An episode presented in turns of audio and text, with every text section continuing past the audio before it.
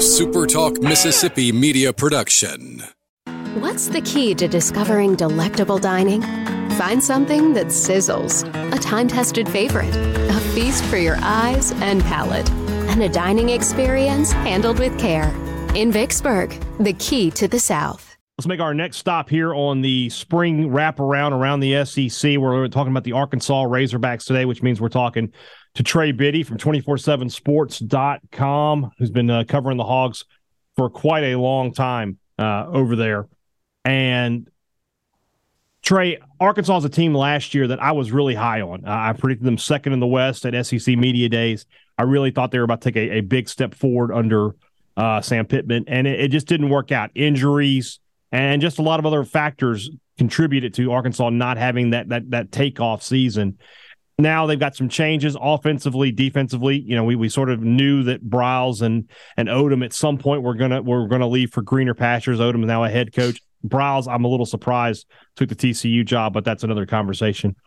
How wh- where are they going to be more different this year, offensively or defensively at Arkansas? I think defensively, I think that would be the hope. I mean, offensively, last year they were they were still pretty good. I mean, especially considered you didn't have KJ Jefferson for two games. Uh, he was really hobbled and probably shouldn't have played in another game. They lost all three of those. Uh, injuries will get you if you don't have a lot of depth in this conference. And Arkansas, unfortunately, didn't have a situation at quarterback where you look at the next guy and say that's that's the guy of the future. You know, they just didn't have that, so they really struggled when they didn't have KJ Jefferson really got beat up badly on the back end and the secondary. Uh, you know, going in last year, you you look at him and say, hey, they've got some pretty good depth there, and then they just get slammed with injuries. And fast forward to the end of the season, and they've given up more passing yards than any other team in the entire country.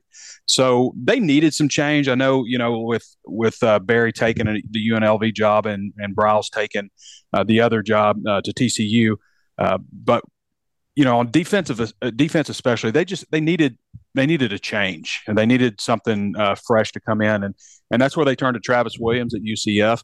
Uh, I, am really intrigued with Marcus Woodson also coming in from Florida State. You look back uh, the year before Marcus Woodson got to Florida State, they were one of the worst pass defenses in the nation, and last year they were fourth in the nation. Uh, so he led a dramatic turnaround as passing game uh, defensive coordinator uh, for Florida State, and Arkansas wants a piece of that. They want, you know, any improvement uh, on on defense is is probably going to go a long way for them. But I think that's where you'll see most of the changes. Arkansas really ran a three-two-six look uh, primarily uh, under Barry Odom, and now you'll see them go more of an even front four-two-five.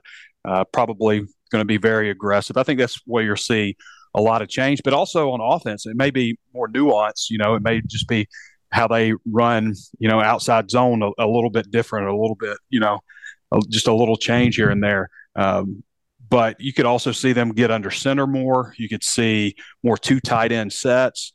Um, I'm, you know, I'm kind of talking myself into maybe see more change on offense, but um, you know, results wise, you definitely need to see more changes on defense. Offensively, uh, you know, you, you'll you'll take the results that they had last year, and just you know, if you can keep that pace, then you should have a much better team. So then, when you talk about this spring, what is the big focus for Arkansas defensively? Where is the spot where you, I mean, I know pass defense is probably the answer, but can you go more micro than that and say where do they absolutely have to get better starting this spring? Well, they have to get better at safety. You know, the cornerback they weren't in awful shape. You know, they they actually had Quincy McAdoo starting at one of the corner spots last year, who was a true freshman wide receiver came to Arkansas as a four star wide receiver. They moved him over just out of need. That just shows you how bad they were beaten up back there. And it also shows you, you know, they lost a lot of defensive backs to the transfer portal. Guys that couldn't beat out a freshman wide receiver that was moving over to the position and ended up starting the last four games. So, I mean, just because they lost a lot of guys, you know, it doesn't mean that they didn't need to lose a lot of guys. Uh, but you know, at cornerback, I think they're in pretty good shape. It's just it's safety that I would say is a concern. Uh, I didn't think Jaden Johnson had a great season last year. I thought he took a step back. Malik Chavis has been up and down through his career. Hudson Clark moved over from corner to safety again out of necessity and actually ended up being better there. Um, you know, they brought in Al Walcott from Baylor, who was the second leading tackler there. Baylor had the second best pass defense in the Big 12. They also brought in Lorando Johnson from Baylor, who also started there at cornerback. Uh, I think that they're going to have to move some things around to get some of those corners over to safety, probably because they have Dwight McGlothern back, um, who was second in the SEC with four interceptions. Quincy McAdoo, who I just mentioned, Lorando Johnson, who started for Baylor last year, former four-star prospect. All three of those guys are former four stars. Uh, they got Jalen Braxton in, who is the top recruit in the class, a four-star. He's an early enrollee. Um, They've got uh, Ladarius Bishop, who was hurt all of last year, who started in 2021. He's finally healthy and working his way back in. And Jaheim Singletary's coming in, a former 2022 five star recruit out of Georgia who hit the transfer portal. He's also coming in. So that seems like you're in pretty good shape, at least on paper, at cornerback, but the safety numbers aren't as good. I think Al Walcott will probably play nickel for him, about 6'2, 215. Um, but they got to find, they've got to get some help at safety. And uh, they've been, you know, spring is the time to audition people, and they've rotated guys in and out and tried different looks and stuff. But I really think this answer is going to come when they get Jaheim Singletary in and they they you know maybe more in fall camp when they say okay how do we get our best five out there because safety and cornerback isn't all that different anymore you don't see a lot of 215 pound safeties anymore. They're more yeah. 200, you know, and 6'2, 200 or so is a good size safety. Well, cornerback, you don't see a lot of 5'9, 5'10 corners anymore. They've, they've all gotten bigger, six foot, six one, six two, 190, 200. So they all kind of look the same. And they actually treat that whole group the same. They all go in the same meeting room. Marcus Woodson isn't listed as a cornerback or safeties coach, neither is Daron, Darren Wilson. They're listed as secondary coaches. They rotate around working with different groups. Um, you know, so that's going to be an interesting, you know, part of the puzzle, figuring that out on defense. Who goes at safety? Who stays at cornerback? And I still think numbers wise, they need to they need to attack the transfer portal when the when the portal window opens on April fifteenth. Um, need to probably bring in a couple of more defensive backs at least. I always say when you have a, a, good quarterback, things can pretty much take care of themselves offensively. I think KJ Jefferson right now I mean, when we go to media days in July, it should be the first team All SEC quarterback. I think Rocket Sanders, probably the first team, will be one of the first two first team All SEC running backs.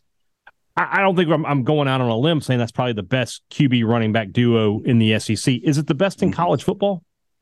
Yeah, that would be interesting if you had uh, Rocket Sanders, uh, Quinshon Judkins, KJ Jefferson. That's that's that's a good chance that could be it. You know, Jayden Daniels might have some say in there too. Yeah. Um, but uh, sorry, what was your question? That, I would take that backfield in in any yeah. all circumstances.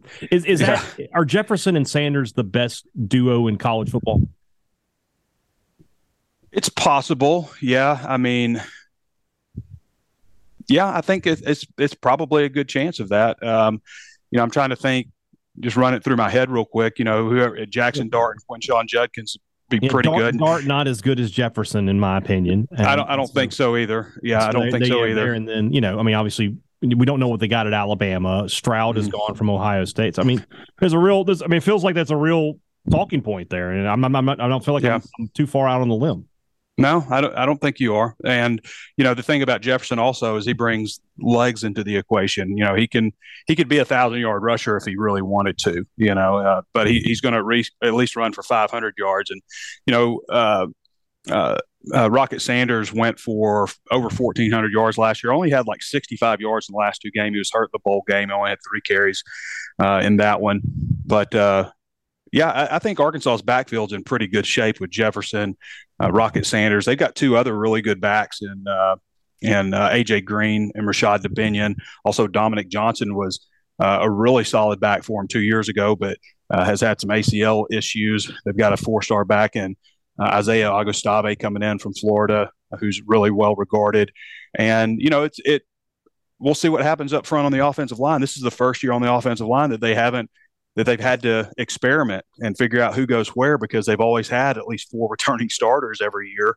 Uh, so, but they've recruited extremely well. I mean, you would expect that from Sam Pittman to recruit well in the offensive line. They have brought some really big young men uh, in this program, and right now they're flip flopping them and you know trying guys at different spots. You, you've got two guys back from last year who are both multi year starters, but you know everywhere else is it's it's kind of a youth movement.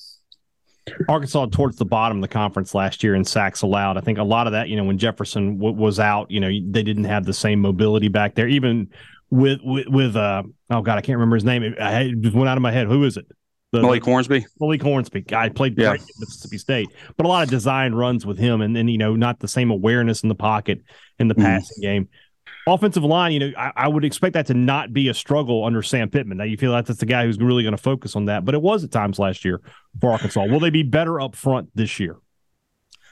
I think they should be. I, I think that they the guys. It's kind of been like the guys that they've had there have been older, established veteran players, and um, you know that's just the young guys that they brought in have been all very highly recruited, massive. I think if you took the last year's offensive line, the backup group last year, that might have been the biggest offensive line in college football. Yeah. It was just a huge group. You had you have Devon Manuel, who's six eight, six nine. Um, you know, he's he's battling over at the left tackle spot. I, I, could see them maybe moving Brady Latham from left guard where he started going on four years. Uh, I could see them bumping him over to left tackle. I feel like they're a little more guard heavy this year. Uh, but you got Ty'Kieast Crawford, who was very highly regarded, Demarion Harris, very highly regarded, Andrew Chamblee, very highly regarded, Patrick Kutas, uh, another guy that was very well regarded. I mean, like they have not recruited you know, projects on the offensive right. line or taking a flyer on a guy. It has been, you know, one real stud after another. And they've got, I would say there are probably eight or nine guys right now that are legitimately battling for starting jobs, like easily could start and and be solid player in the SEC. So they're they're in good shape. It's just guys aren't proven yet.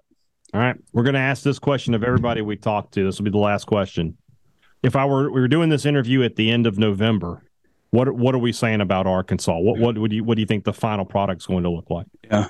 Well, I think there's a chance that they finish strong. I wonder about the way the schedule sets up for them. There is a stretch after the first three games uh, that are home games where they're not home for five weeks, and I mean it's like it's it's just kind of ridiculous that the schedule shaped up like that. They have a, a game in Arlington that kind of messes it up, and then after that, they, I think they get Mississippi State and Fayetteville, and then a bye week, and then it's off to Florida, which they've played Florida. This will be four out of the last five trips, uh, four of the last five meetings against Florida that they've played in Gainesville. Sounds like State and Georgia. State hasn't. State's played in Athens. I think three of the last four. Yeah, just because of the way because of yeah. new teams entering the conference and they yeah. have to redo the schedule and stuff. Yeah. Um, it's just it's bizarre. But uh, I think at the end, I think we'll probably say that they finished uh, strong. Maybe hit a hiccup in the middle of the season, but uh, I, I, think that they should absolutely. I mean, they should have won at least eight games last year. There's no excuse losing to Liberty. They shouldn't have played KJ Jefferson in that game. Uh, but they didn't have a real good op- option for backup, you know, last year, and they do now. Uh, but I, I, think eight wins is is a reasonable expectation for them next year and a strong finish. Sounds about right to me. So, all right, Trey Biddy, HawgSports.com. It's the Arkansas 24 7 site. Always generous through time, man. Appreciate you uh, coming yep. on today. Appreciate you. Thanks. Have a good day. A SuperTalk Mississippi media production.